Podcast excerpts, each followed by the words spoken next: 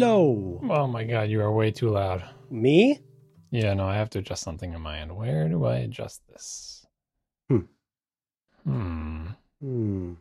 Not the volume, because, well, I don't know. Boy, the, the Skype ring was so loud. Uh, you can turn. You're on a, uh Rode Podcaster, right? No, uh, I think I'm probably all set here. Hmm. Oh my goodness. Hello. Oh no, you're still loud. Oh, Where do I change that? Where do I change that? Let's see. Uh, Uh, just me loud, not you loud. no, it's not. This is not your problem. This is my problem over here. Not, This is your problem. You do, do that. not. Yeah, do not change anything on your end. You're Hello.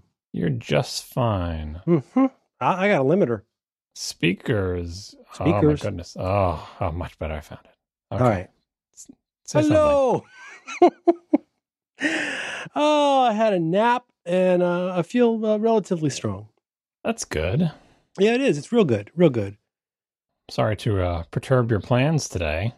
Mm, oh, save it for the show. No, no, no. Um, we'll, see if we get to that. But yeah, that that's a project I need to do when my family isn't home because it uh, generates odious smoke smell smells that make them sad. Sure does. Yeah. Yeah, well, we'll get to that. Uh, just off the top, uh, hey, uh, this is uh, one of those weeks where uh, members of uh, Relay and our program get some bonus content. The scheduled bonus content for this week is that we'll find out if I did my homework of making John Siracusa's super secret, top secret, confidential pasta sauce. And if you want to become a member and listen right now, you go to relay.fm slash RD. Yep. And to be clear, uh, if you're a member and you download the member version of this episode, at the end of this episode, like for non members, the episode will end. But for members, the episode will continue after a, a jaunty little jingle. And that's the part where we'll talk about our special content. Yes. Let's see. We looks like we got some follow up here. You have follow up from a listener about now. Is this is this about the uh the the the, the big rock?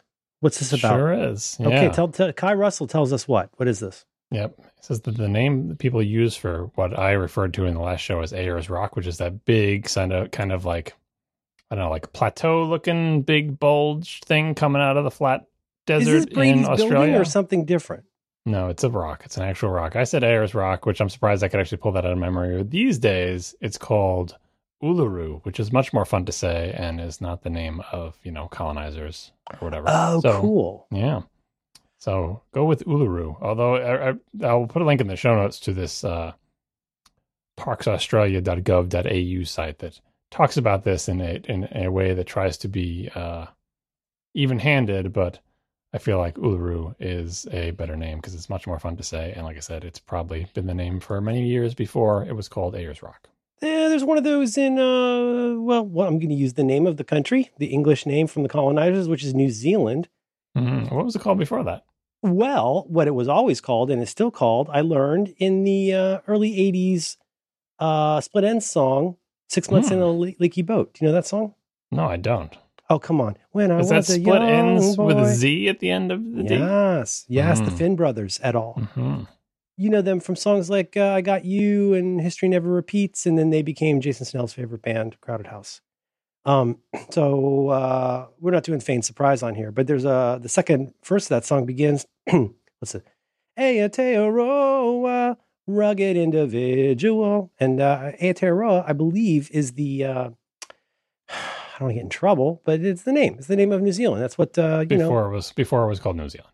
Yes, back when it was Old Zealand. Boy, I, f- I feel for people trying to transcribe those lyrics. sounds like- it's like an REM song. I never knew. I, I mean, back in the day, I, my friend had that album, and uh, I guess I'd seen that weird video, but uh, I didn't know that.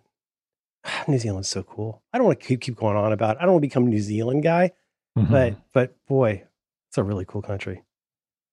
Um, how do you feel about stuff like that? Um, hang on, I'm gonna type this down. Sorry about the clicking. By the way, I'm trying to run iZotope more often to get rid of my clicking. Apologies in advance, but I have to type. The clicking's part of the charm. Well, people people get mad. I got a request from a Roderick on the Line listener that I get something. I, I believe the listener referred to it as a click button, which is a button that I would use to cover up the click sounds. Hmm. But yeah, but that's but you'd have to press the button but the whole thing about the clicking is you're using both your hands to do the clicking. Well, this is our concern, dude. How would you have Mhm. a click? Boy, this is a, you have a silent click button. Hmm. Hmm. Anyway, Yeah, no, I'm working that- on it. Definitely, definitely do that in post. I'm doing, I'm doing, I'm doing a lot of upgrades here, John. I got a lot going on right now. You would not believe my channels. I got a lot, I got a lot going on here too. Oh, okay. Well, well I want to hear about that. Uh, but no, I'm going to save that for a different show because it's all tech nerd stuff. Okay, cool. Cool. You can save it for your for your popular show. Mm, Yeah, I'm going to save it for my tech show because it's all tech stuff. Hmm. Your tech show. Give me a. That's why I'm having problems with the setup here. You'll hear about it on my tech show. Will I? You That will. assumes a lot. Just because I pay for your show doesn't mean I listen to it. Mhm, you, absolutely ha- you have to Oh, listen to it. Once do you it pay for week. it, you have to listen to it. Oh, okay. All right, fair. That's, that's the rule. Um, I mean, I, I don't know where I'm going with this, but you know, it feels like for white people, it's a fairly recent phenomenon to realize that things. renamed everything that we that we stole. it's well, it's right me- there in the Bible. I mean, it's it's like I remember one of the things we learned in my environmental ethics class is like the power of naming, and like when you when you have the opportunity, it's like putting a flag down. Essentially, when you put a new name on something, you perhaps not not deliberately or perhaps extremely deliberately you're trying to basically eradicate the history of that thing and turn it into something that you know well you know what, what was uh what's in, once new york uh, once new amsterdam you know what i'm saying and, Yeah. and then when you first became aware of that phenomenon how did you feel about it like denali or you know or or things like that when, how did you feel about that when you first learned about it It's it's kind of interesting because the, where where I grew up, uh, everything has well, not everything. A lot of things have uh, names that are derived from Native Americans, but like it's a phonetic sort of like here's kind of what that word sounded like to an English person, right? And then they just phonetically spell it, right? So the names of all the places don't sound like names from places in England, but I imagine uh, people, the, the native people would say, yeah, but that's not, you're not, that's not what it's actually called. That's just your weird. It's, it's like that story that was going around today of the, apparently the, uh, Scots translation of Wikipedia is Yeah. entirely done by this one teenager who's just uh, making all the words sound kind of Scottish based on like groundskeeper Willie from The but, Simpsons. do, but doing like a um like a sid caesar like double talk version of what what he what he, Yeah. what he thinks a scottish person sounds like. and like so that's what all the place names all around are like except there are also of course the ones that are you know from like like new york and stuff like that but anyway in, in general for things like denali or the the whatever the name of the thing is where the where uh, mount rushmore is on i guess mount rushmore anyway all the original names for those things yeah go back to the original names like everything need to be named after some you know we we uh, we fought for independence from that country. There's no reason we need to have all the things be named by those people. And if the th- thing already had a name, uh, what is the one in, in uh, Alaska? The the big, I guess that's Denali, right? The one that used to be mount mckinley Yeah, there you go. Yeah, just go back to the original names. It's interesting though because, for example, like there's two things I know because always two things with me. Two things I know about the great state of Rhode Island. I call it Little Rhodey, shaped like a tooth. Two things I know about that because my lady. Uh, is- what's what's funny about that? Shaped like a tooth. Shaped like a tooth. I mean, that's an unhealthy. never heard that? tooth. That's an unhealthy tooth for sure.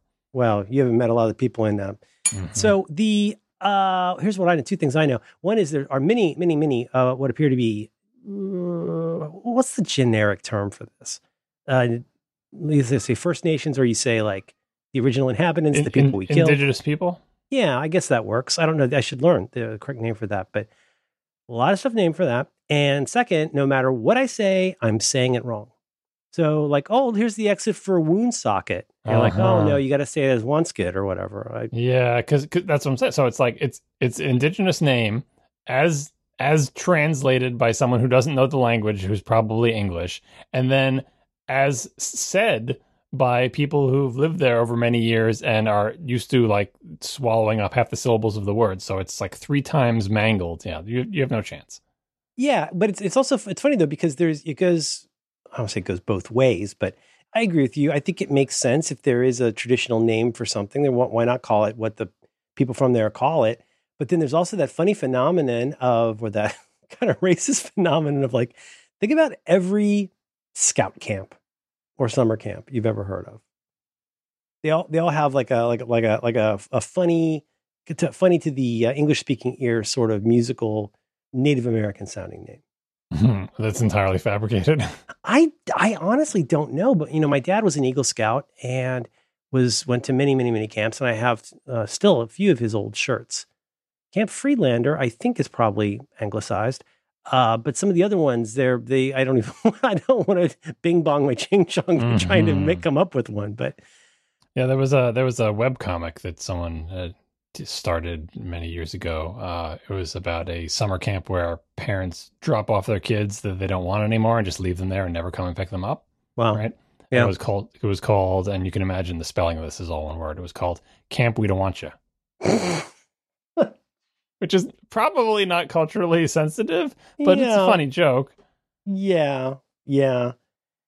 Yeah. I don't know. Um, it's uh it's it, it is funny though how we like to do a little bit of salting and peppering of these kinds of things and i don't know it's it's, it's probably better to avoid it all i'm on the page uh, the internet science page for geographical renaming and it's very long but it, it does seem quite interesting um, siam becomes thailand i will learn more about this um, but thank you uh, to listener kai russell uluru mm-hmm.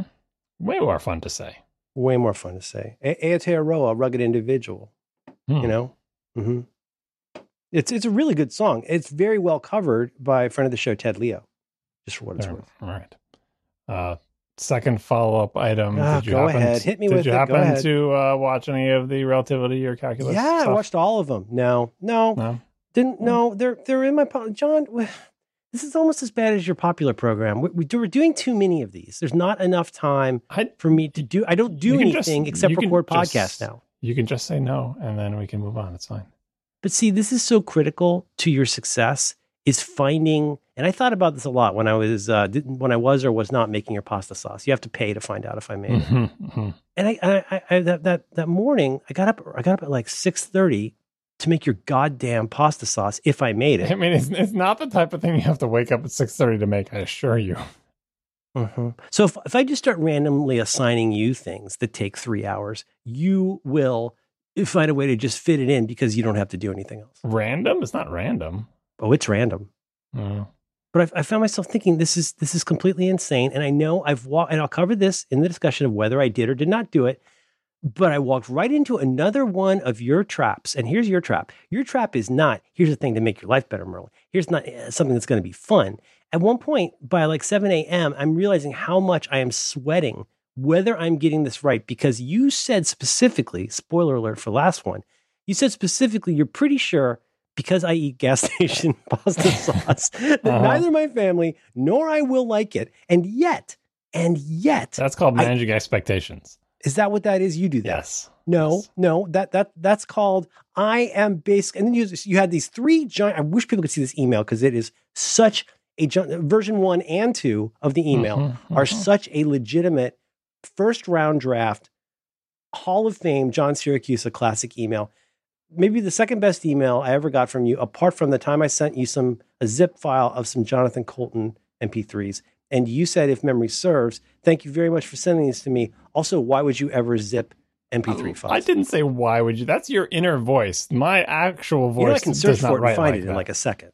Yeah, so go, please do, and okay, find out that I will. It, I'm, to do that. That it absolutely does not say why would you ever zip MP3s. That's what you would say. I think what you you I think what you probably said was something more like like much more truly Siracusa like, which is a long more sarcastic for sure. It was more like I'm so I'm so happy you gave these to me that I'm not even going to give you a hard time about why you. Yeah, that sounds more like. Does that me. sound like you? You that, that. sure does.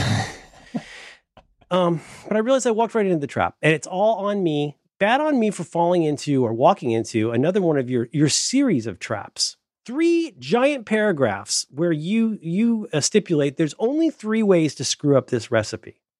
Well, first of all, I don't love a recipe where there's three ways I could screw it up. Oh, there's, there's usually way more, right? Oh, uh, maybe maybe I'm just uh, risk avoidant, but I tend to make things I want to eat that, are, that where I won't be evaluated. Oh, this is for your work. It's where you, it's your the traps you lay you lay a trap that I, I can never win. You are hypercritical, and there's no way. I know that's why your flying monkeys love you. Give you the big bucks for this. I understand. They love to see your co-host humiliated by the traps that you have laid. And I said to myself, and I said to my wife, I said, I said to her, I says, this is this is the worst because I'm fretting over a pasta sauce I've been informed that I will not like, knowing that the main way I will be evaluated is how many ways I did it wrong. Did I make the Did I make the basil black by putting it in the refrigerator? Stop, stop Whoopsie saying, doopsie. stop saying basil. You got to cut it just this way, but right before you use the stems. And We'll, we'll get there. We'll get there. Don't will get we? dis- don't, All don't right. get I, distracted. that, I'm so angry at this point. I don't that. even. I can't even. I can't even. I mean, but you realize this is what uh, everybody's actual jobs are like: doing something that they don't even want to do, that they're under incredible pressure for, and that they like that's that's work for everybody. and so that should make me feel bad. Why? Uh, that shouldn't make you feel bad. It should make you feel like uh, you are you are enjoying an experience that many other people get to experience, thus broadening your horizons and giving you further empathy for the, the mass of humanity. Oh, so now I'm ungrateful. Is that what this is? I mean, you're a little ungrateful, sure. Yeah, I am a little ungrateful. Okay, would you give me permission, uh, assuming that I have been able to use the Gmail app to find an email from you from August 11th, 2011? Would you permit me to read it to you? Go for it. I love you so much right now. I'm not even going to discuss your decision to zip an MP3 file. That's even that's even better, boy. Version one definitely not me. Version two sounded like me. Version three nailed it. And then I said, and that makes me love you, which is a lie. It was a lie then, it's Mhm, a lie now. mhm. My worst friend. I wasn't lying though, because I did love that you gave me those Jonathan Coulton. What were they? Do you remember? Were they the oh were they uh, the tracks? You're not telling. Okay, all right. I don't. Rem- I don't remember. You can just is the attachment still there? Just open it up and see. I don't know. It's zipped. I can't see the files. You can, you can unzip it, thus Uh, making the file smaller. I told you that Jonathan smells awesome, and it's probably we talked about Dan McCoy. Oh my god! Oh my god, John. Interestingly, Did I recommend the Flophouse in that email? um, August 10th, 2011. We'll cut this if you think this is.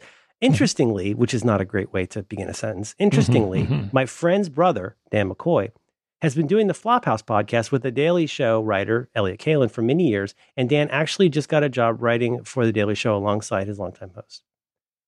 Uh, by the way, in this in parens below that new paragraph, the Flophouse is a great podcast, by the way, but the back catalog is so large now and the in jokes are so layered that it may be too hard for new listeners to this is 2011, like 10 years ago. 2011. It was true then, though. It was hard. It was still true then. It's even more true now.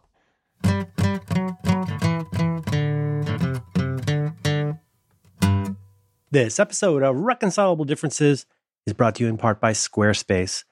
You can learn more about Squarespace right now by visiting squarespace.com slash diffs. Friends, make your next move with Squarespace. Squarespace lets you easily create a website for your next idea with a unique domain, award-winning templates, and more. Whatever it is you want to make. Maybe you want to make an online store or a portfolio or a blog. You want to put up galleries, anything you want to do. Squarespace is an all-in-one platform that lets you create your own beautiful little home on the web. Of course, there's nothing to install. There are no patches to worry about. This is a recent thing. We used to have to worry about patches. I don't miss that. Upgrades, don't need it. Squarespace has got you covered.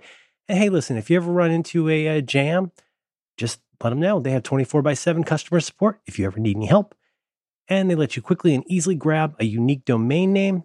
All of their award winning templates are beautifully designed for you to show off your great ideas. Squarespace is very fun to get started with. I can't say that about that many things. This would have put me out of business when I was a web boy.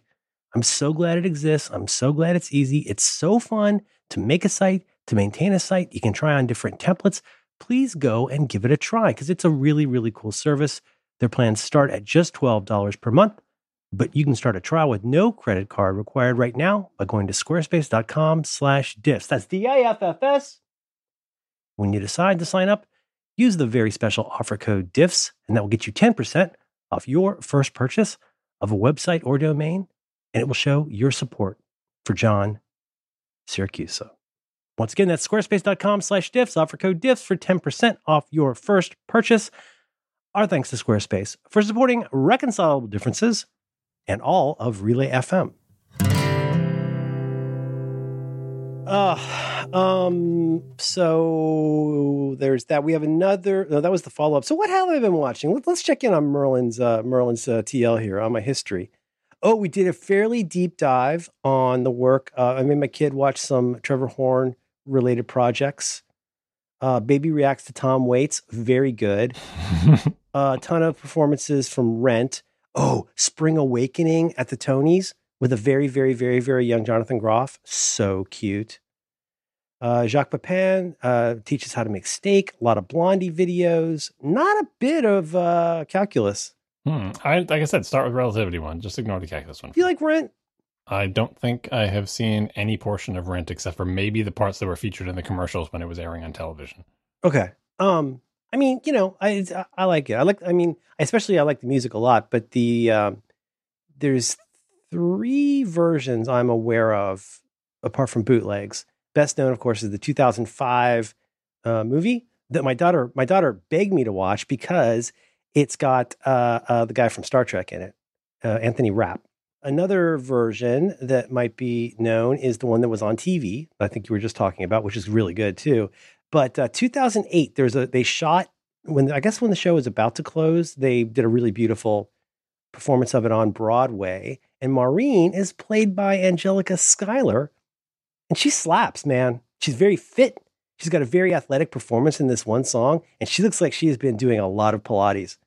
Has a very cool outfit, and uh, she sings that song "Take Me Out uh, Out Tonight," which is a very good song. We'll find it for notes. That's my history. Uh, uh, Dr. X Doomsday Telethon from uh, Mr. Show. A lot of Apollo Robbins content, some Scientology, some Yes videos. I'm probably, you know, I, I'm not, I haven't gotten into calculus, but I, I have a pretty diverse background in, you know, things white people like. By the way, people asked about that for the last week's show. They wanted to know where are the playlists for relativity and calculus. They're in the show notes for last week's show. Oh, that, no, that's a Mr. Show bit. For yeah. this week's, exactly. We're under the, the anyway. We'll, maybe we'll put them in link uh, links in this week's show notes as well, just so people can find them better. John Siracusa, do you, are you familiar when I say the Dr. X Doomsday Telethon? Do you, have you seen enough Mr. Show to have seen that episode? Nope. Hmm. Although you probably sent me clips of it, so I bet if you sent me another clip of it, I'd be like, "Oh yeah, this looks familiar." It's a pretty, it's a pretty funny bit because it's basically a parody of like a Jerry Lewis Labor Day Telethon. It's not Except- the same thing as the one where he's pretending to be uh, Xavier at the school interviewing people. That's no, that's that's the X Men, the EX Dash Men, Ah, which okay. is very Doctor good. Doctor X is Spider Man villain. Dr. X is Bob Odenkirk, I believe in a wig and a monocle. And he, every year, he has a telethon where if he gets enough money, he agrees not to blow up Earth. Hmm. And um, it's this is not funny to you, but perhaps it'll be relevant to the listeners. You know how I am? You know how I am where I do that thing where like I can't stop myself from making an association and then having a tweet about it without context and people will get it or not. Every time I watch one of these ding-a-ling presentations where the president brings up a bunch of people to congratulate him, especially like business owners, and they talk about like, you know, the My Pillow guy talks about what an amazing time this is for America. It always reminds me of that sketch. Because you remember during you remember during the um, the Labor Day telethon, there would be somebody from 7-Eleven. There'd be like three guys from 7-Eleven in suits to come up and like give a check. And whenever they did it, they would talk like this, and they would come up and say, "On behalf of all the 7-Elevens and the franchisees of 7-Eleven, we would like to thank you, Jerry, for your very important work helping your kids with muscular your kids with muscular dystrophy." That's all I can think of when when he brings up these thumb-headed weirdos to come up and compliment him. That's what it reminds me of. Mr. Show is, arguably more relevant today than it's ever been. To to you, if certainly. I do that. Oh, it's, it's a very good show. It's a very good show. Um, talk, talk a little bit about what you had planned today, because this is an interesting. Uh, we have not talked about. I feel like we've talked about I this here. I don't think so. You know why? Because look, uh, so what you were going to do today was you were going to uh, season your cast iron skillets. I said, I Uh, said to John Siracusa, I cannot believe we're recording an, yet another episode of this goddamn podcast because we've recorded we recorded one two weeks ago. We're recording one tonight. Last week we had a visit with a friend of ours who's going to be in our annual um, the episode where we have a guest on to visit for for our members. Uh, I love how that turned out with, with our with our friend. Um, and I was like, I cannot believe we're doing another one of these. Hey, listen, I'm not complaining, except insofar as I am. Mhm. But I was like, ugh, tonight was going to be the night that I was gonna I was gonna work on reseasoning my pants, my skillets. I've watched a lot of YouTube videos about seasoning cast iron skillets. Me I've read too. countless articles about seasoning them. I've never actually done it. So that's Mm. why I'd love to hear about your experiences with this. Sounds like this is not your first rodeo when it comes to cast iron skillet seasoning. This is. We had an idea on the You Look Nice Today program recently that we would start a YouTube channel where we would deliberately get most of the facts about something that people care a lot about wrong. You know, so we would do all kinds of stuff to like, you know, say that like the archer from Lord of the Rings is named Legoland and stuff like that. Um, I'm very close to to unintentionally doing that here. You do not want to rile up the cast iron people. You, you know, there's those communities out there, like people who do Perl and live in Massachusetts. There are people you don't want to rile up because they have a hair trigger for forgetting anything about it completely wrong. You know what I mean? Uh, I think with the cast iron, though, there are warring factions, aren't there? I like, think there are warring. F- yes, that's a really good way to put it. It's. I think in some ways it might be even closer to comic book fandom, where mm. there are numerous levels of nerdery, sort of like the what was that called? The branching shuttlecocks thing, the geek hierarchy, mm-hmm. that kind of thing. Um, but yeah, so so quick history on this is that uh, I have discovered um, in the past, like the the cast iron pan is a really cool thing especially for things like uh, searing my beloved steaks and stuff like that. And what what one might know about cast iron or not is that there is there is a preferred way to treat it, and a cast iron skillet is less of a kitchen um, kitchen utensil and more of like a long term project. It's it's kind of like owning an MG or like an Austin Healey. Like this is your project now. You yes, you have a car, but a lot of that time is going to be spent trying to make your sprite run. You know what I'm saying? Yeah, I mean, so I I get that angle, and I see that from you know, like you're going to get this thing, and there's a maintenance regime that you're never going to get right because you'll find conflicting opinions about it. But boy, it will be worth it. Like you're like the MG, like yes. oh well, you know, if you if you take care of it, it'll be an amazing experience. But I have a cast iron pan that I bought, I don't know, many many years ago, mm-hmm. and I do nothing to it. It came quote unquote pre-seasoned right? Yeah, and most and most modern I, ones do, yeah. And I just what I do is I cook with it and then I clean it afterwards. It's not particularly nonstick, but for the things I use it for, like I just used it uh, yesterday to sear steaks, it's fine. Yeah, yeah, that's that's the so then now just in terms of a quick bit of prologue, at some point I feel like it must have been in my third year of college. Um, I acquired a cast iron pan because it seemed like a cool thing to have, and um, it took me, I believe, I want to say almost exactly one usage to ruin it. And so, it, even though it was, as they say, pre-seasoned, uh, like most, like I say, most of them are, but I didn't know all the lore about it, and so I treated it like I would treat anything in my uh, in my rental, which was uh, it, it would I'd put some hot water and soap in it and throw it into the sink, which is fine for most you know things you've bought at Walmart to make food in 1989. But boy, that one time, and again, I didn't know the lore. This is before the internet was invented and before Scolds had such access to it, but it rusted the hell up after one usage and I put it in the trash. And I was like, okay, never doing that again. Uh, flash forward, I eventually did get other ones.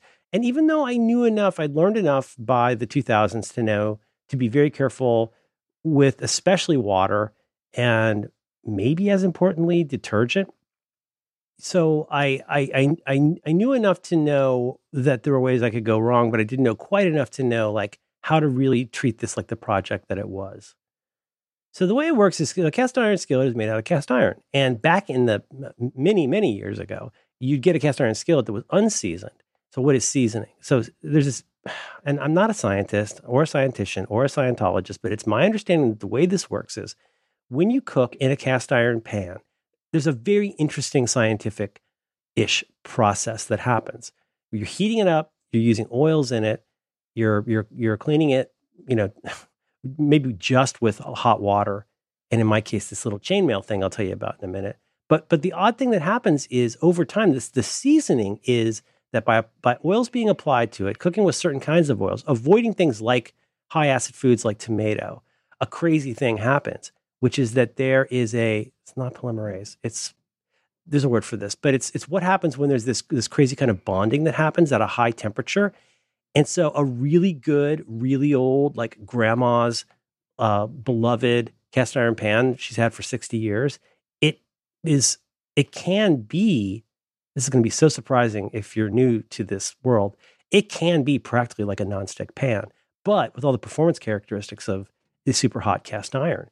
So basically, it's my understanding that when you put this oil, apply this oil to it, when you heat it over time, it's creating chemical bonds that are similar to perform well, are almost like plastic in that it's it's very strong, It's very smooth. And as long as you keep doing the right things to it, it will get better over time. And, but that is, I think that is part of the big project. Make sense so far? Yeah. So my pan, like I said, I'm not doing these things to it. Uh, I've had it for many years. I don't think it's getting better, but it's also not getting worse. So it's not particularly nonstick. I, I mean, here's the thing: I never cook anything in it where I would notice whether it was nonstick. Like the only thing I'm ever cooking there are like steaks, burgers. What else did mm-hmm. we cook in that? We did cornbread in it once, but that's not quite the same thing. Yeah, that's that's about it. Like I never tried to cook an egg in it. If I did, I imagine it would stick terribly. But like, yeah, I'm not because there's going to be little spots where even if it's not rusty, if that, um, I, I don't know what word to use here, but if that, uh, if that accumulated plasticization is um has is incomplete. I mean, the classic one would be like you've mostly taken care of it, but you didn't really clean it that well. So now there's some little nubbins mm-hmm. that have cooked onto there and you haven't he- sufficiently heated it and oiled it uh, in between. And so if you try to cook an egg in there, there's all kinds of places for it to hang up. Like I you know what I mean? That. I'm going to add that to my homework right now. I'm going to okay. I'm going to try I, I, an egg in my cast iron. So um um and now you flash forward to today and like the you know cast iron pan or cast iron skillet culture is definitely a thing. You can get some sh- you know what we must have talked about this on Do By Friday. That was probably it. You can get these wildly high end, like super seasoned, like it really is like a mirror. Like it's crazy how smooth like it arrives at your house, and then of course it's just yours to screw up. But it's so remarkable. Like when we went camping a few weeks ago, uh, they there was stuff included with the unit we were in, and included like cast iron pans. And I was just agog at how nice the cast iron pan was. And I, I said to Madeline, like, how do you think they manage to keep this so nice when people who are not involved in cast iron culture are using it like on a campfire and then, you know, running off to Yosemite while it's full of uh, dish liquid? I don't know how they do it. I guess the person who like cleans the area fixes it up. I don't know. But I mean, it's, um, it's kind of like hardwood floors, though. Like that rusty one that you threw out. My understanding, again, from watching all these videos, reading all these things, is that like no matter how badly you screwed up, you can always essentially you start always over. start over. like yeah, scrub we'll, it all we'll get off, to that. get it down yeah. to the bare iron, and reseason it. So I imagine if you have run a campground and you're gonna, you know, people are gonna be destroying these things, but they're very dirt. It's like it's hard to break one. So yeah, they screw it up, it rusts, it gets all mucky and gross. Yeah, they can just exactly. refinish it and send it out. And once and if, if someone game, knows if you're that, game for a project, it's actually kind of fun.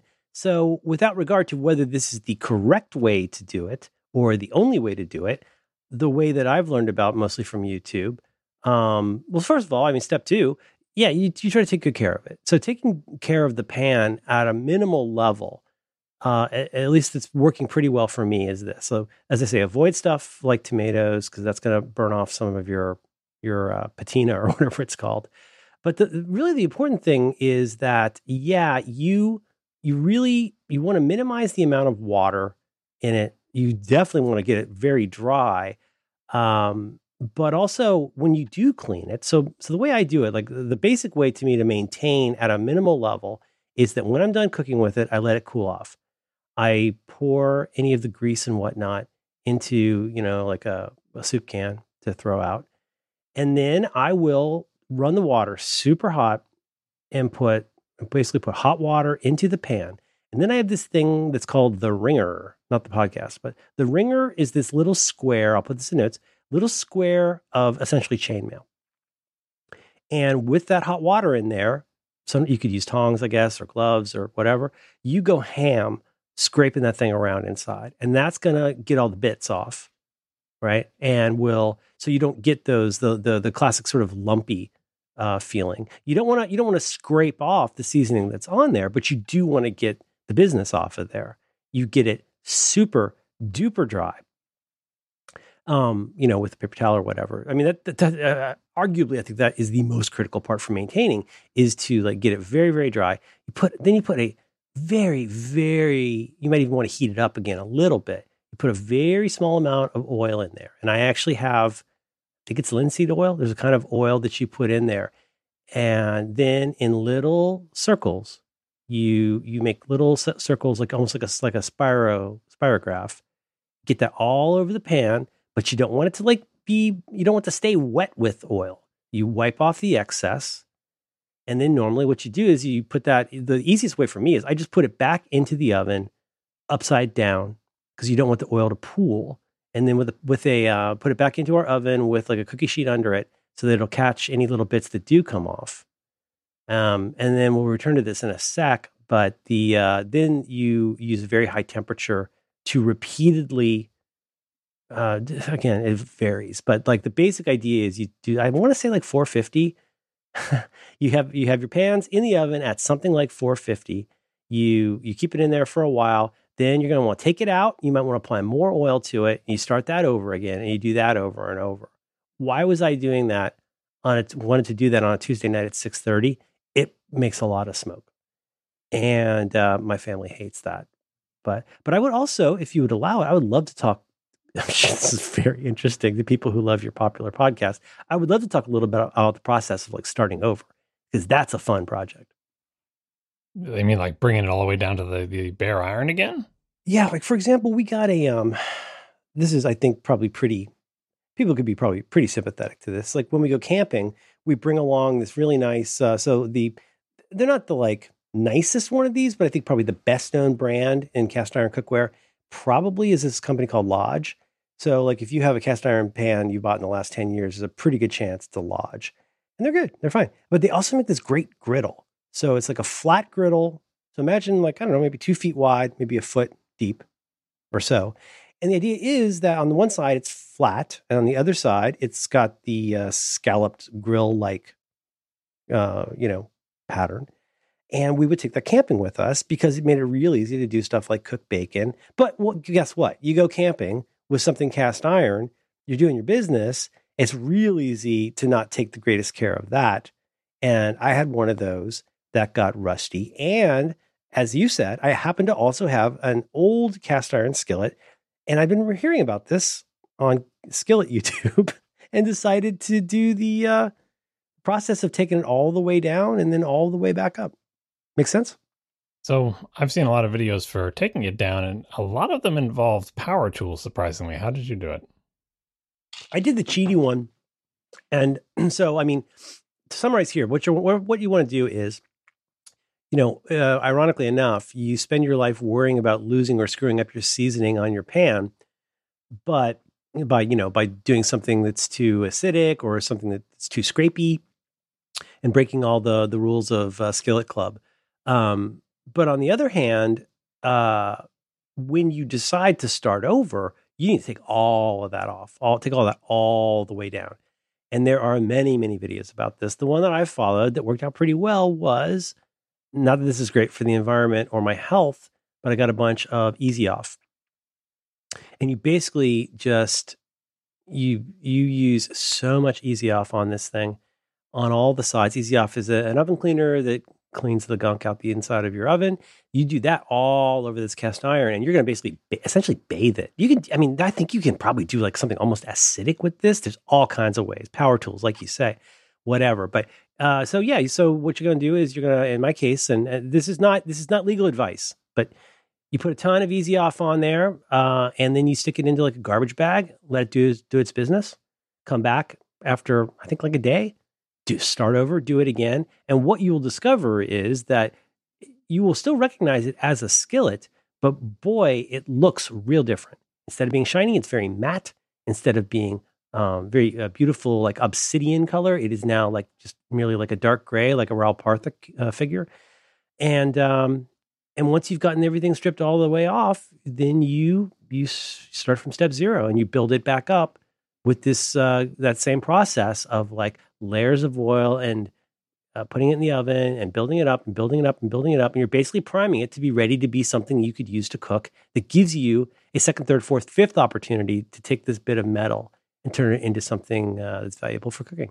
One of the things that keeps me away from this whole process is just what you said, like the uh, both the cleaning, stripping it down, and the building it up is bad fumes and smoke and just like I mean, if I had a, second house to do it in, maybe I'd be like, do I want to have that happening in my house? Like, I suppose the smoke will dissipate and uh, you know, easy off. I can smell it in my mind's eye now from like my childhood of my you know parents cleaning the oven with that. Well, no, this is very much this is very much a an outside or in my case garage mm-hmm. project. Put a fan in right? the window. Yeah, I would not. I would not be doing this in the house. I mean, it's like we when we prime our minifigs, like it's very much a like let's do this outside with gloves kind of thing. Mm-hmm. Um, but but it is it is fun, and like I say, it's you know I I I love projects, John. I really I I've, I always have several projects going on at a time that are like weird, shameful obsessions for me for a while, and it keeps my mind and my hands busy.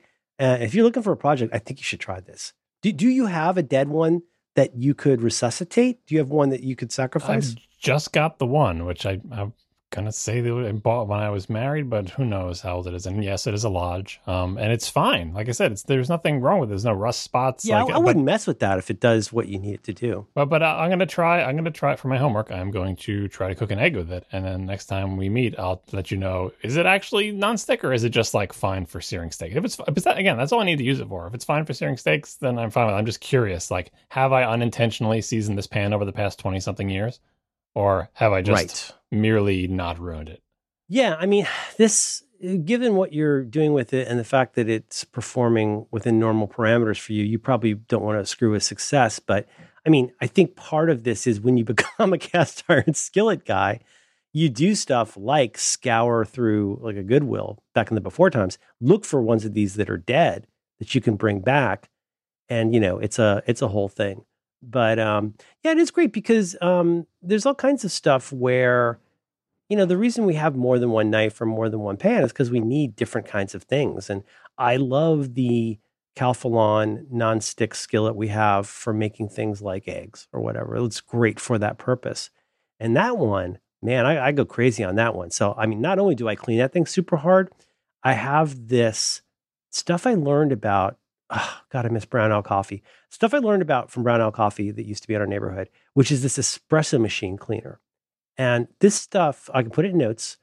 Um, it's so great. It's crazy caustic, and you don't need a lot of it. But whatever it is that you need to clean, right now, I have a pair of scissors in the bathroom here at my office, sitting in a bath of that espresso cleaner because it you got something metal, you got to clean it. It cleans it way down. So let's say, for example, what do we make the other night? Oh, we made uh, or didn't make your pasta sauce and had to brown a bunch of stuff, and it got real gunky and gross. So again, put the grease into a soup can. You sprinkle some of this espresso machine cleaner into it with hot water. Let it sit for like an hour. Woof!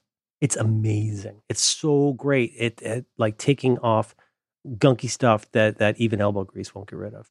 I'm getting the idea that you are a let it sit kind of dishwasher. Like there's there's a couple different schools of thought, and I, I always remember like oh, there's definitely schools of thought. I was I was raised in a non let it sit household, but then I remember taking home economics in middle school, and the way they taught you in this class to wash dishes was to fill the dish halfway up with soapy water and like to wash dishes in it. And I'm like, that's not how you do it because that's not how I was raised. Me, yeah, yeah. May I surprise you?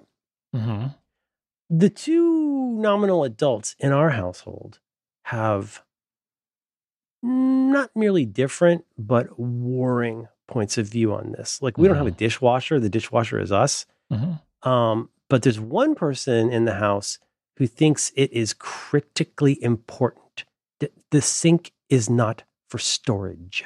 The sink must have nothing in it at all times if one needs to fill up the the kettle for the coffee making, like one does not want to have to drain the sink and stick one's hands into cold water because guess what? The other person in the house is a soaker. hmm That's fat. Yes. It, what, Does that what- surprise you? Do I, I seem like the soaker.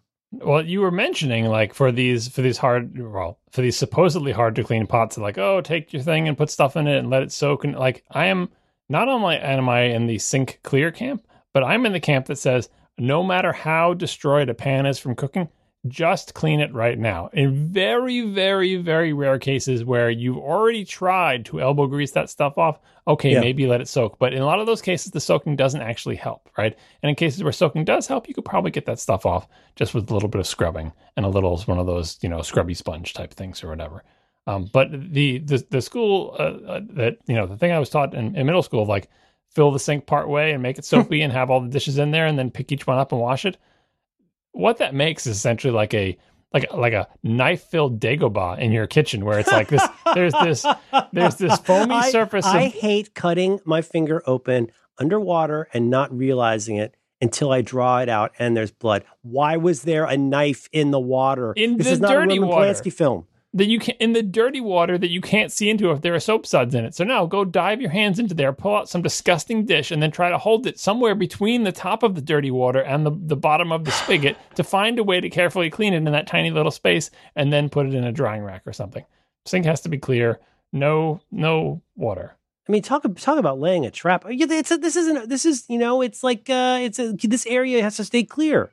You know, there's a fire door. Like you don't put stuff here. We don't have a very big sink. Like there's not No, that much either. room. Like if I have to clean like a big pot, there, how much room do you Mhm. think there is between where the water Ugh. comes out of my faucet and the bottom of the sink? If you fill that sink up with six inches of water, it's just it's terrible. Oh my god, I love the three times a year when we agree fervently on something. Yeah. It's it's not that. I mean, you have to use things for what they're for. Now, as far as the part where you are right, I, I feel like, and you can tell me if you disagree. Um, I I believe in doing the work, and I believe in doing the elbow grease. But there are times, there are occasions where the best cleaning will involve time. And in that case, if there is something that needs to soak, and it should not soak for more than a little while or maybe overnight, but I I like to operate by a principle. Um, I don't know who invented this idea. This reminds me of Colette from Ratatouille, but I believe in something that I call clean as you go. So clean as you go, you know, she talked about working clean, right? In Ratatouille, hold your sleeves like this, keep your station clean. Um, there's a the, so the concept of clean as you go can be applied in so many different ways. One is that when you're making dinner, there there are some things that you should be you should be cleaning up immediately uh, just by planning ahead. So if you're chopping vegetables, why not have the compost or a bag for compost right there so you could put the scraps straight into that bag? Why let those accumulate? Um, another one could be that while your pasta sauce is cooking and the um, uh, and the the water's boiling for for the pasta, like why not use that as an opportunity to clean all the prep things, right? And so sometimes I'll say to my wife, "Hey, you know, uh, I clean as I go. I say I cleaned as I went." Like that is why the kitchen is not terrible when the meal is done. Is because if there is something that you can clean now, why not do it now? And that's this also goes for Christmas morning. Guess what? You know what you're getting on Christmas morning? You're going to have a lot of garbage. You're going to have a lot of recycling. So have a contractor bag in the room where you're opening Christmas presents and put that right. Dad, dad's job. I wear every ribbon around my neck and I jam the torn up torn up paper into the contractor bag. It's still completely chaotic, but I cleaned as I went.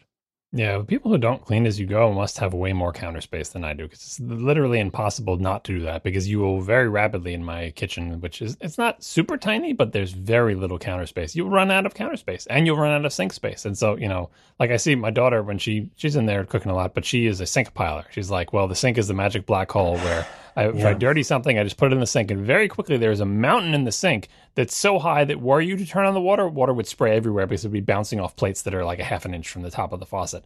And then it's like, okay, now time to drain the pasta. Drain the pasta in what?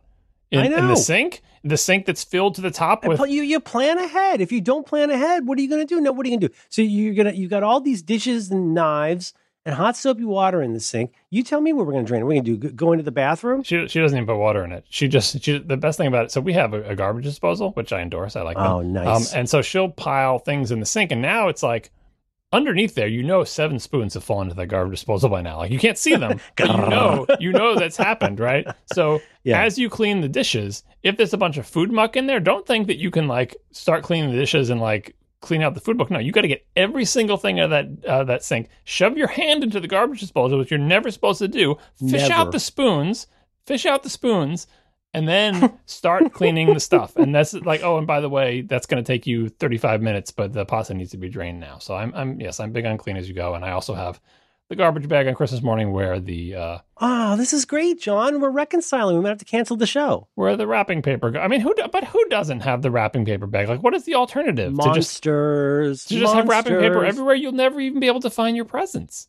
Okay, I got one more for you on this case, and this is again contra the quote unquote soaking model. Who needs to soak Sometimes it's an excuse not to clean the dish that's hard to clean. There's certain people in this house who uh, I think who yeah, refuse well, to to refuse to clean the cast iron because you're quote unquote not allowed to use soap, and so it's too hard to clean. So that's something that I always clean.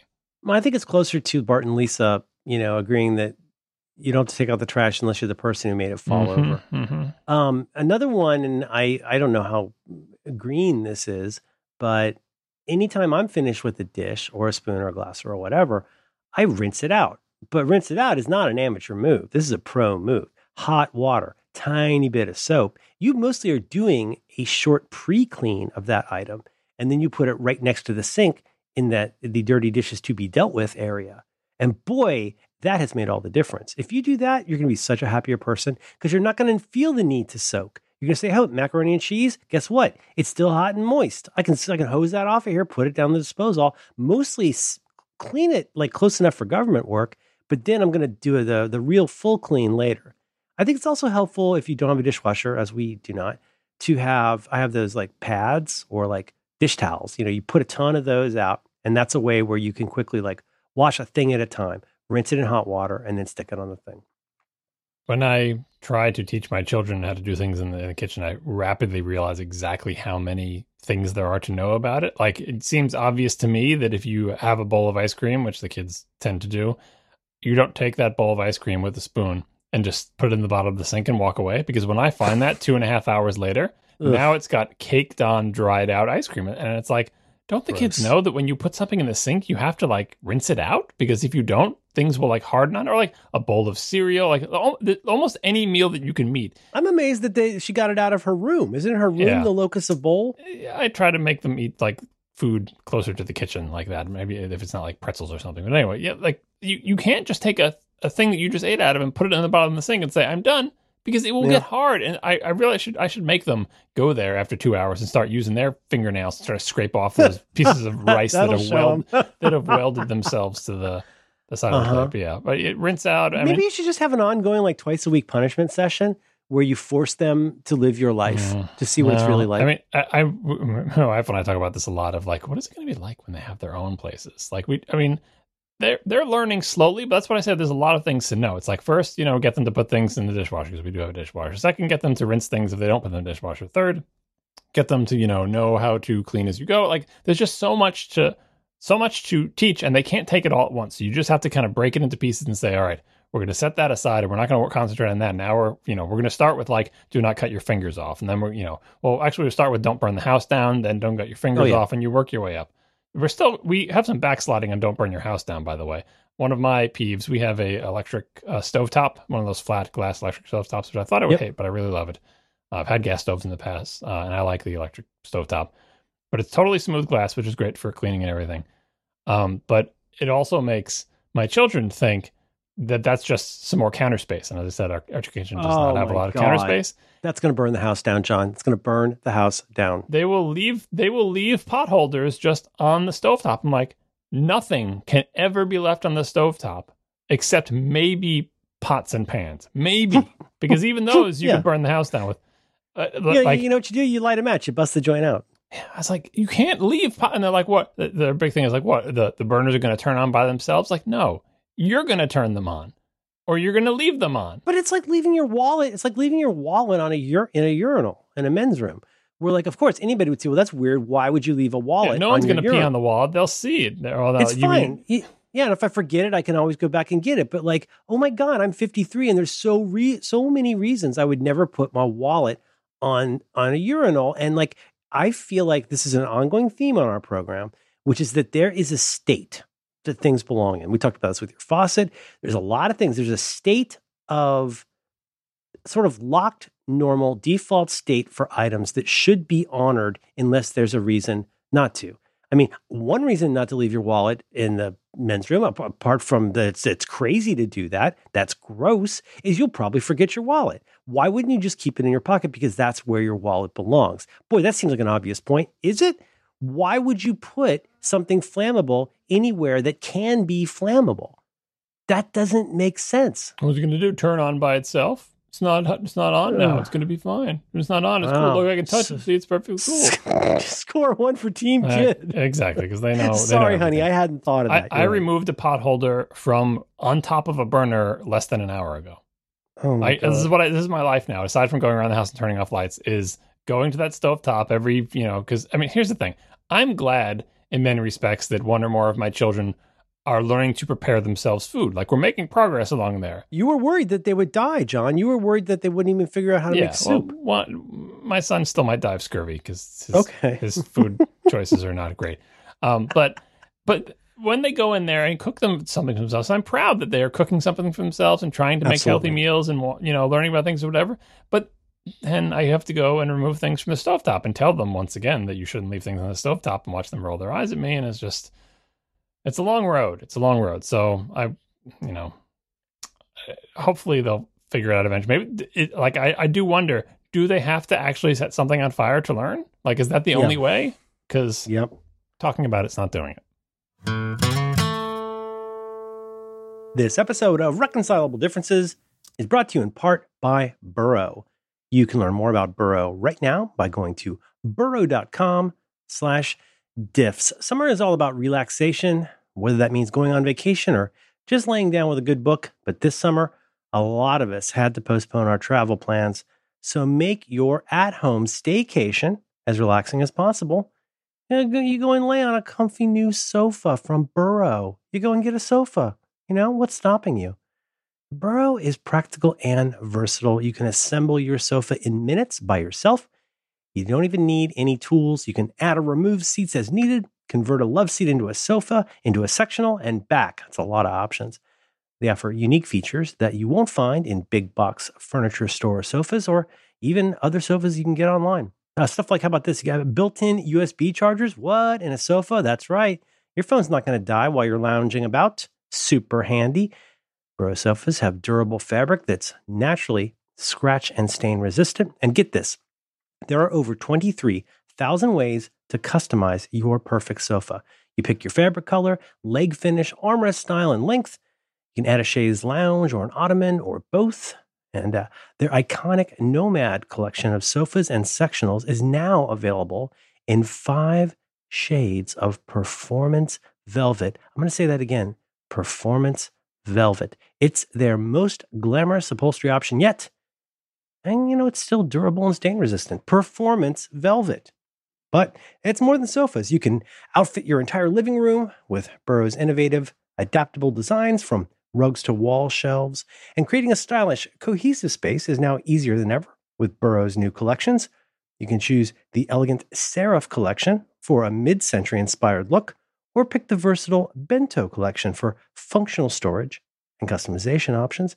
Each collection includes a credenza, a bench, a coffee table, and a side table. Man, this is new. That's super cool. You always get fast and free shipping and zero interest financing. And you know, you know the story. I bought one of these before they were a sponsor. I did not even use an offer code. It just happened that we needed a sofa. We've been shopping for a sofa since Christ was a corporal. We got one. I brought the boxes up, put it together, added the ottoman. Bob's your uncle. I got a sofa, you know? I'm not exactly sweating it. Pretty great. Right now you can get $75 off your Burrow purchase plus fast and free shipping. You go to burrow.com slash diffs. That's D-I-F-F-S.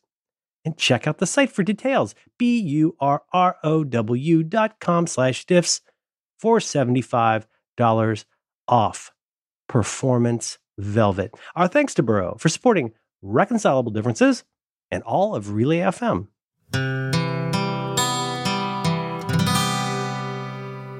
I, I don't know. I don't know.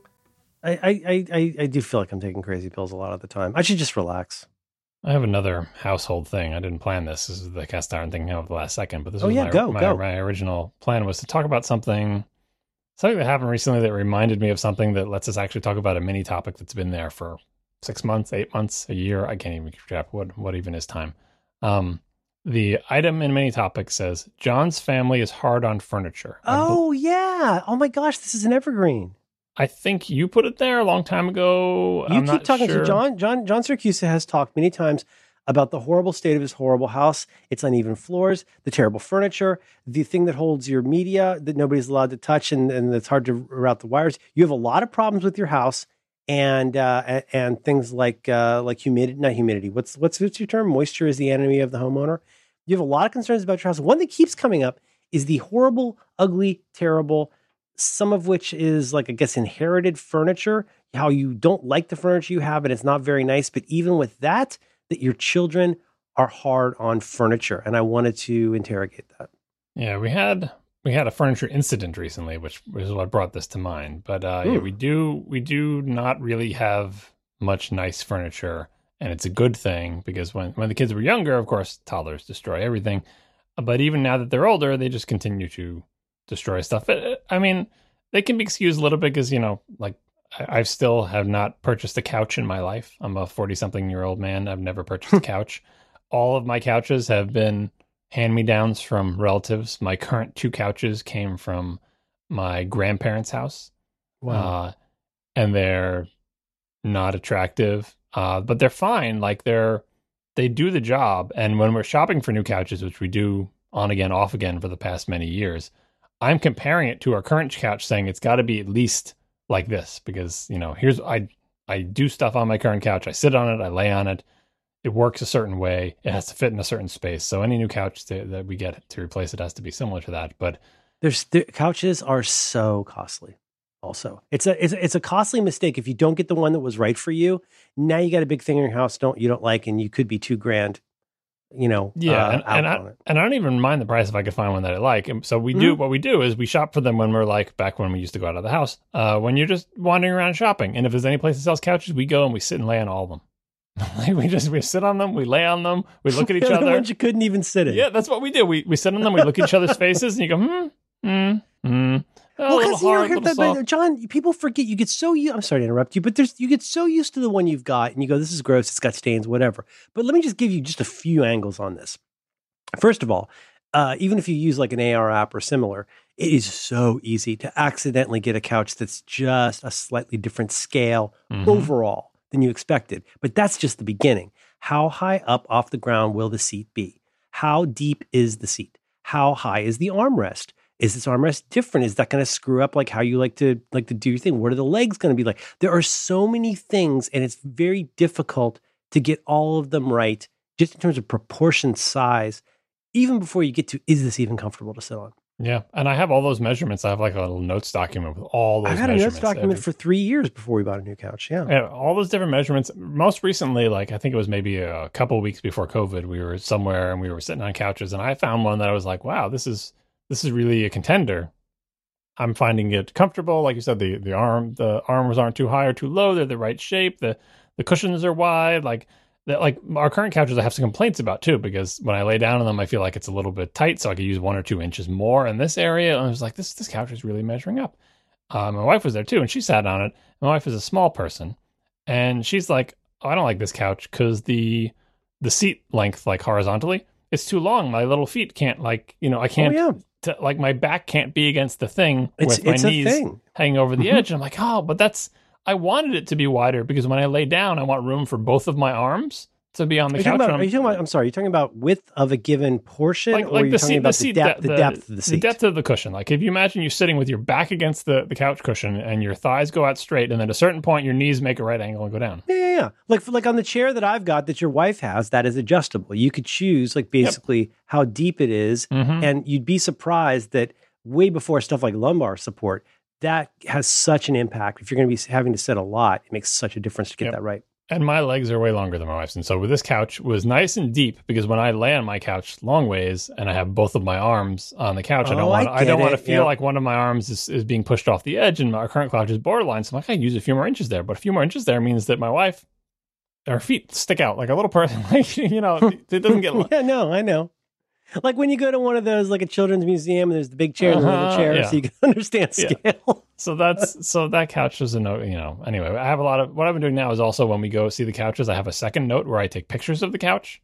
That's smart. This is this is what notes is actually great for. The the make and model and the tags and just like just in case we ever go like oh we need a couch desperately, it's like well what's the best one we've seen recently. But anyway, our couches are slowly being destroyed just by you know I mean my daughter's mostly smearing chocolate into them just mm, from nice. sitting on them. They're getting worn through. Uh, you know, they're they're not in great condition.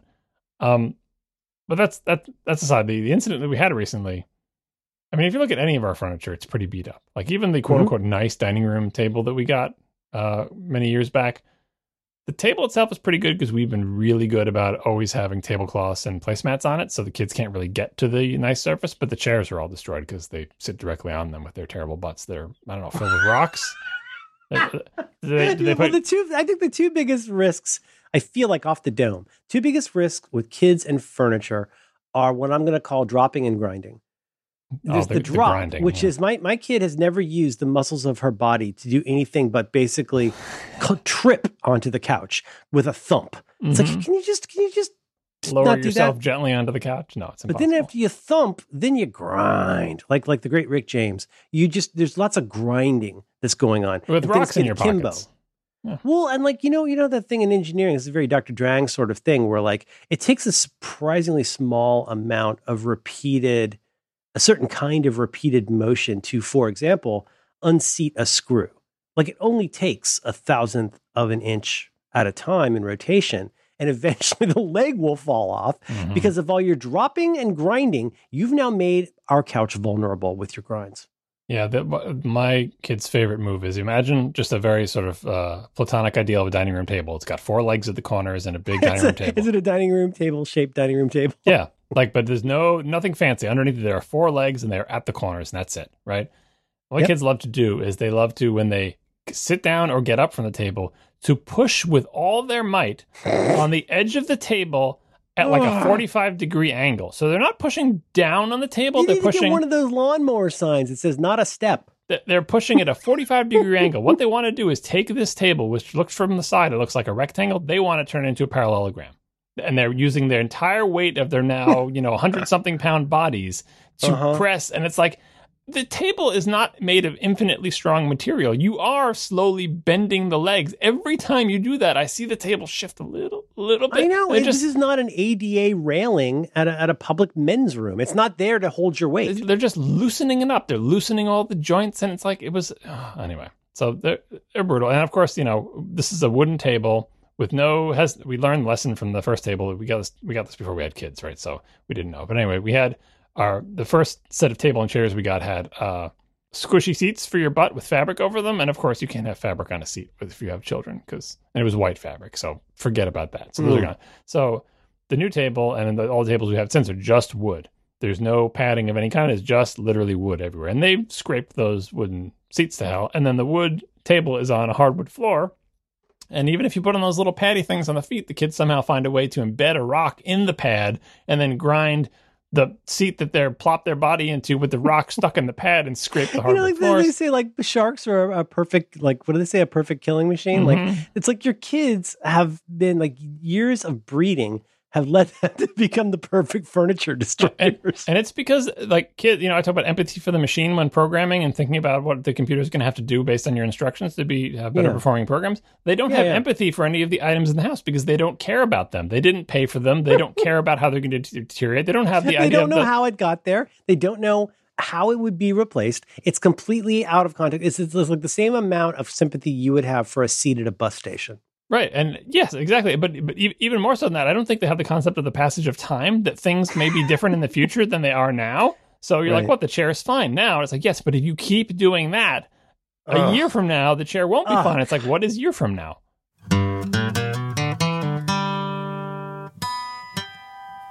This episode of Reconcilable Differences is brought to you in part by Eero. You can learn more about Eero right now by visiting eero.com slash diffs. Well, here's a hard truth. These days, your house is no longer just your home. It's an office, it's a school, it's a movie theater, it's a restaurant. Same house, many uses. And all those activities are going to put a lot more strain on that Wi-Fi. You got to get get yourself straightened out. Get yourself an Eero. It's not good enough. If it's only good in one room or two, you move around. Well, where'd the Wi Fi go? I don't know.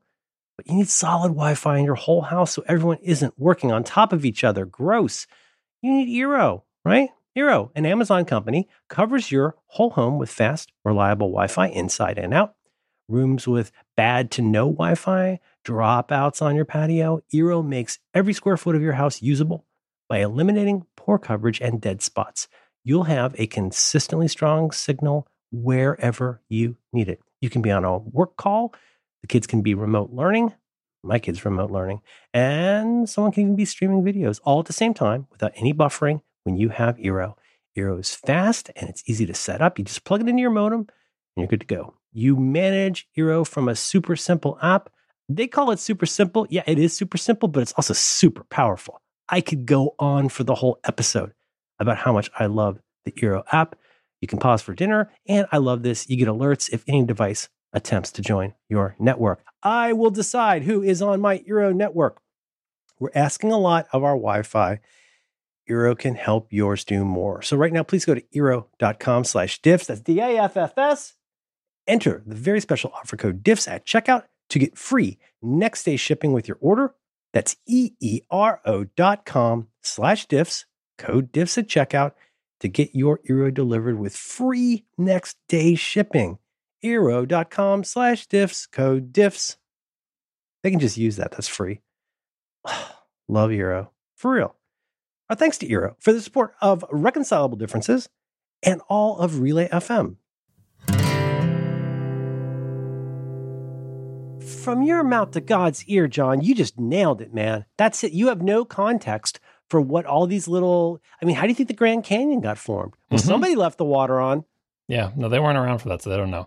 So anyway, No. fast forward here for the, the incident in question. The incident in question is that my wife was moving some furniture, which is a whole other topic of the many topics we'll get to someday about people in my house moving furniture. My wife was moving some furniture to clean under it. So you can't say, you can't really complain because she's, you know, it's she's cleaning. It's like you got to complain about the cleaning when you just do it yourself, right? So she was cleaning Yeah, under yeah, some furniture, moving it.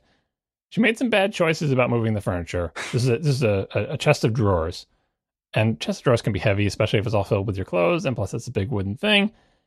And this is apparently a thing that she does all the time, but for whatever reason, this time when she moved it, she kind of scraped it along again the hardwood floors Mm. and then put it back. And so when she was done, there is a long straight gouge from one of the four corners of the thing along our floor, plus also a bonus squiggly gouge. A squiggly gouge. For, is it like a hesitation mark? Like what? Yeah, that's what I'm saying. Like maybe this thing was like there was a push straight, but then when moving it back, there was a lift up and a squiggle. Anyway, like deep gouges in the hardwood floor. Now, this this has made me think of something like this happened. This we've had this is this is in our bedroom, right? And so we've had another incident on the same hardwood floor in our bedroom where she spilled some nail polish remover on the floor, Mhm. and then she decided she was going to try to wipe it up. Mm. Spilling nail polish remover on the floor bad if you have hardwood floors that are finished with anything. Mhm. Trying to wipe it, it's super bad because now you're just Because now you're just spreading it around. Yeah, yes, exactly. So it, it took the finish off the floor, whatever. I think that John, technically, I think that falls under grinding.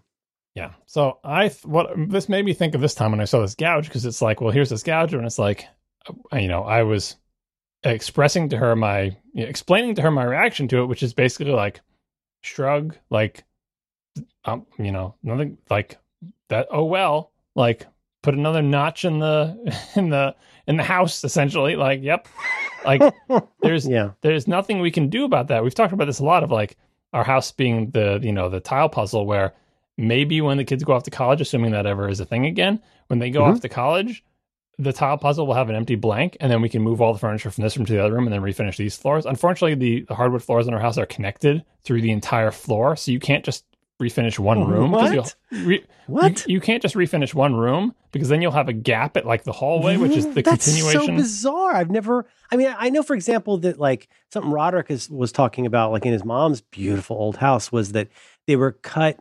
I think they were cut from like beautiful, very, very long trees. You know, so all all the boards were like sort of contiguous. But I feel like a hallmark of flooring in the modern age is that we try to make it so that parts can be replaced. Like that's why tiles are tiles instead of like one big piece of tile. Yeah, no, not 1930s when this thing was made. Um, Oh, yeah, no, it's just the entire first floor is one big continuous hardwood floor, and the entire second floor is one big continuous hardwood floor. But anyway, assuming someday we can get that stuff out of there, yeah, all the floors in the house, of course, need to be refinished. Every room needs to be repainted. We all know that. But but until that day, it's not like we can refinish that. I'm not going to go sit there and try to refinish to spot fix and refinish and sand down that one little spot because it would take a lot of labor. I would do a bad job. I would get dust everywhere, and in the end, it's like, what have you done for those hours that you just spent in time and money? Yeah. Just ignore it. Like it's it's well, a- and no, no ROI, but also, I mean, there is a certain point in dad life where you go like, mm, you know, this is going to happen four more times. Like there's an area in our house, and of course we rent because we live in California. But like there's an area, uh, like we call it the Nook, which is like the dining area. It's where like you know craft activities happen for my kid. And what has happened to that floor over the years is a crime against humanity. It has been pooped on and peed on by the cat so many times. So much Mod Podge has fallen. So much like rubbing alcohol has fallen, and it really it, it, it's scarred in so many different ways. There's not even one way that you could look at it and go, well, that's kind of bad. It's almost it's like a, it's like a tapestry of errors. Yeah, I mean, at, at a certain point, like that becomes the look. It, like it's it's almost worse when you get the first scratch. When you get the nine hundredth scratch, just like oh that's yeah, just, that's just a that's floor. But, that is, and yeah, that's kind well, of the problem with these car. hardwood is that they're especially in our bedroom, it's pretty undamaged. Like I feel like where where our bed sits on it, it's a little bit damaged because we didn't do a good job putting like fuzzy feet on the on the wood bed because it was wood, you know, uh, and then some around the furniture maybe it's a little bit scrapey, but this and the nail polish remover thing kind of stand out. But what can you do? And this what this made me think of. Do you see this word I highlighted in the show notes? Is that word me go look. ring any bells to you? Don't Google it. Just look at the word. Um, Can you it- pronounce that word? What is feel- that word? Uh, Zentradi. It looks anime. Yeah, you got it. Actually, Well, well, I, mean not anime, but like Dragon Balls. Yeah, I think I spelled it something wrong. like that. I think I spelled it wrong there. I'll, Well, it, yeah, Ah! but, yeah, but I, I don't know. I, I don't. I, I don't. I don't know what that means. So All I'm right. not going to look it up. Well, we'll we will have a link in the show notes. Uh, it's Zentradi, which is a uh, race of alien beings from the Robotech saga, which is an Americanized sort of remix of a Japanese show. That's different Uh, from Dragon Balls. Yeah, and I, I watched Okay. the show when I was a kid, uh, and one of the so it's from the show Macross, uh, the the original Japanese show Macross, but they sort of I've heard of that. Is that a mecha show? yeah, uh, but they it's Okay. one of these sort of seminal mecha shows, and they they they made Robotech for the U.S. by essentially writing. A, I mean, it's not an entirely new story, but it's it's very different. Obviously, you know the the characters are the same, and the basic structure is kind of the same, but a lot of it is a lot of it is modified for American audiences. Um, and I, I love Robotech. You, you know, even say, oh, you should like the original. I've seen the original. I like that too, but I originally saw Robotech as a kid, not Macross. This is all I had access to. And I don't know if this, I don't re- recall if this aspect is in Macross or just in Robotech. I think it's just in Robotech, Robotech to try to explain some scenes because they couldn't change the the video. They couldn't change what was on the screen. They could only change the audio. Right. Well, that, that's the beauty of, of of a lot of the the stuff. Like, I feel like that's part of the beauty of like obviously the, the famous one is um what's the five people in different colored suits? Power Rangers, hmm Mi- Mighty Morphin Power Rangers, Yep. or Ultraman, or any of those things. Ultraman was like my jam as a kid. Is that you can make that whatever it needs to be for any country because there's no mouths to have it sync up with. there were mouths here, but you could, but they basically told a slightly different story. So they had to, and they did a lot with the voiceover because, like, again, you can't touch the video. The video is the video. All Right, you can do audio, right. and so the camera would be panning over some stuff, and they'd be like, "Uh, we should say something when this camera is panning over this," because what they're really Oh, saying oh, is something oh. that's not related to our story. So we'll say no good. so the Zentradi are this these these uh, scary alien beings, uh, and they they're they're they're a race uh, a race bred for war. Um, you know, they're they're just supposed to be warriors. That's all they do. Every single their society is built around war. Every the job everyone has is warrior, uh, and they're used by some other race as their sort of you know th- as a weapon. Uh, but they're off on their own now, and they're attacking humans on Earth.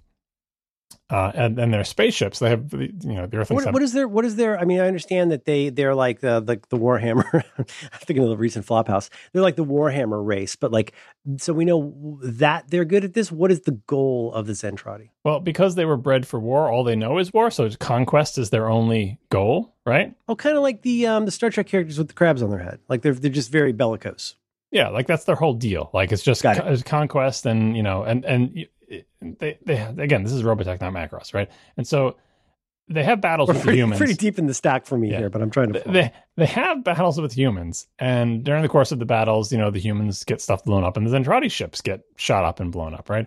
And at a certain point, there's this thing where the, the humans are captured by the Zentradi, and they're trying to sort of prison break out of the ship, and they're wandering through the ship, and at various points, they're going through areas, and their ship is like wrecked, like crap is broken all over the place, and like the the gunshots or whatever from the previous battle are still there, and you know all their computer screens are broken, and there's space junk floating through their spaceships, right? And the explanation in universe in Robotech is that, and it's even on the Wikipedia page that we'll link, is that Zentradi don't know how to repair anything because none of them are trained to be repair people.